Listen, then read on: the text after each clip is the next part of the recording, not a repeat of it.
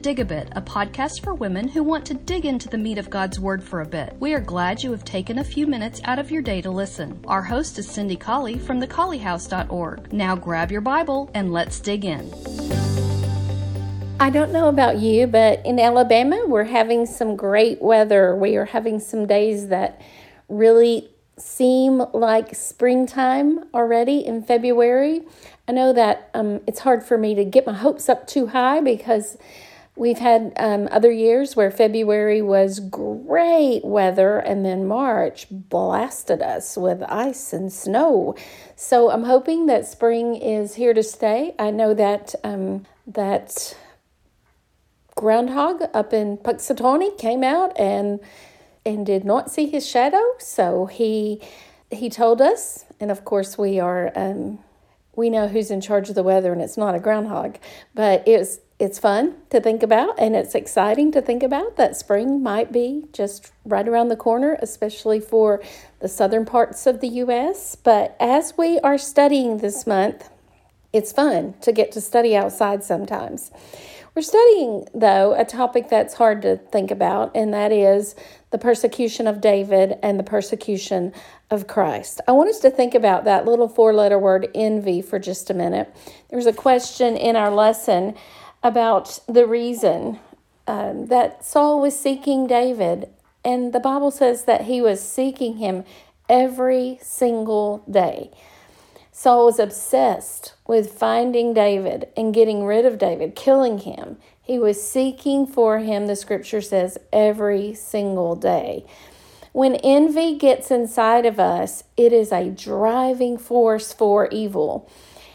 And I had us turn then to Proverbs chapter 14 and to find the verse that describes envy as rottenness to the bones. And of course, that is chapter 14 of Proverbs. And then what verse is that? What verse did you get for that? I think that that is verse, I, I put verse 14, but that's the wrong verse. So let me find that really quickly. It is uh, verse 30. A sound heart is the life of the flesh, but envy is the rottenness of the bones. It is a cancer that eats away at us, and as it does, it drives us to destructive behavior. But as I looked at this chapter, Proverbs 14, there was every verse almost almost was um, a description of one side of humanity, the righteous side of humanity, and a contrast between that and wickedness. So, a lot of the verses said a good man does this, but an evil man does this. A righteous man does this, but a destructive man does this.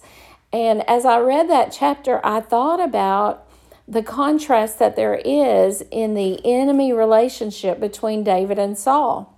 We can apply to Christ and his enemies also. But for now, let's think about David and Saul and how many of the verses that are here in Proverbs chapter 14 just describe that exact contrast between a righteous man and his enemies.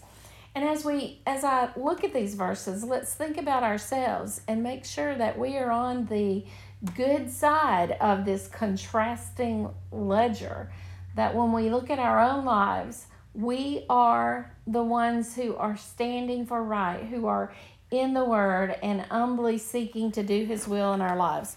So I'm just going to read some of these contrasts through. I'm not even going to say what verse I'm in because it uh, flows better. It keeps uh, our thoughts stay on track better if I just read them. But when I read these contrast, these contrasting ideas, these contrasts in the verses, opposites in human thought and reasoning and behavior.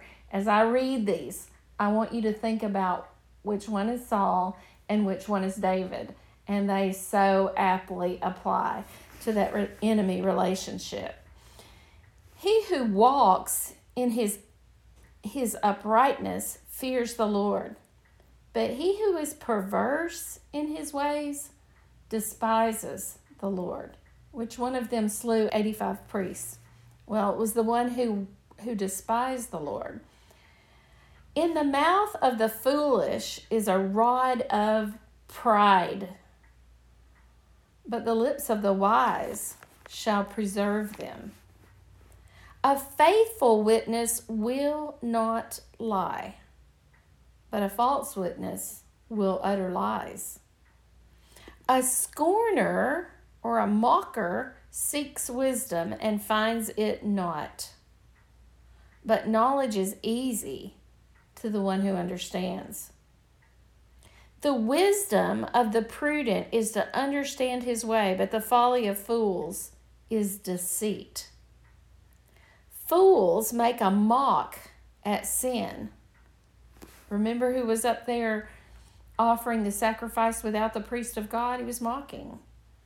But among the righteous there is favor. The house of the wicked shall be overthrown, but the tabernacle of the upright shall flourish. Who was going to be overthrown and who was going to flourish?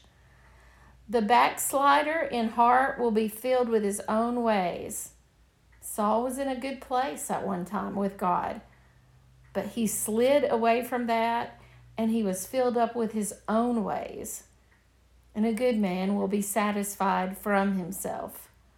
A wise man fears and departs from evil, but the fool rages and is confident. The simple inherit folly, but the prudent are crowned with knowledge.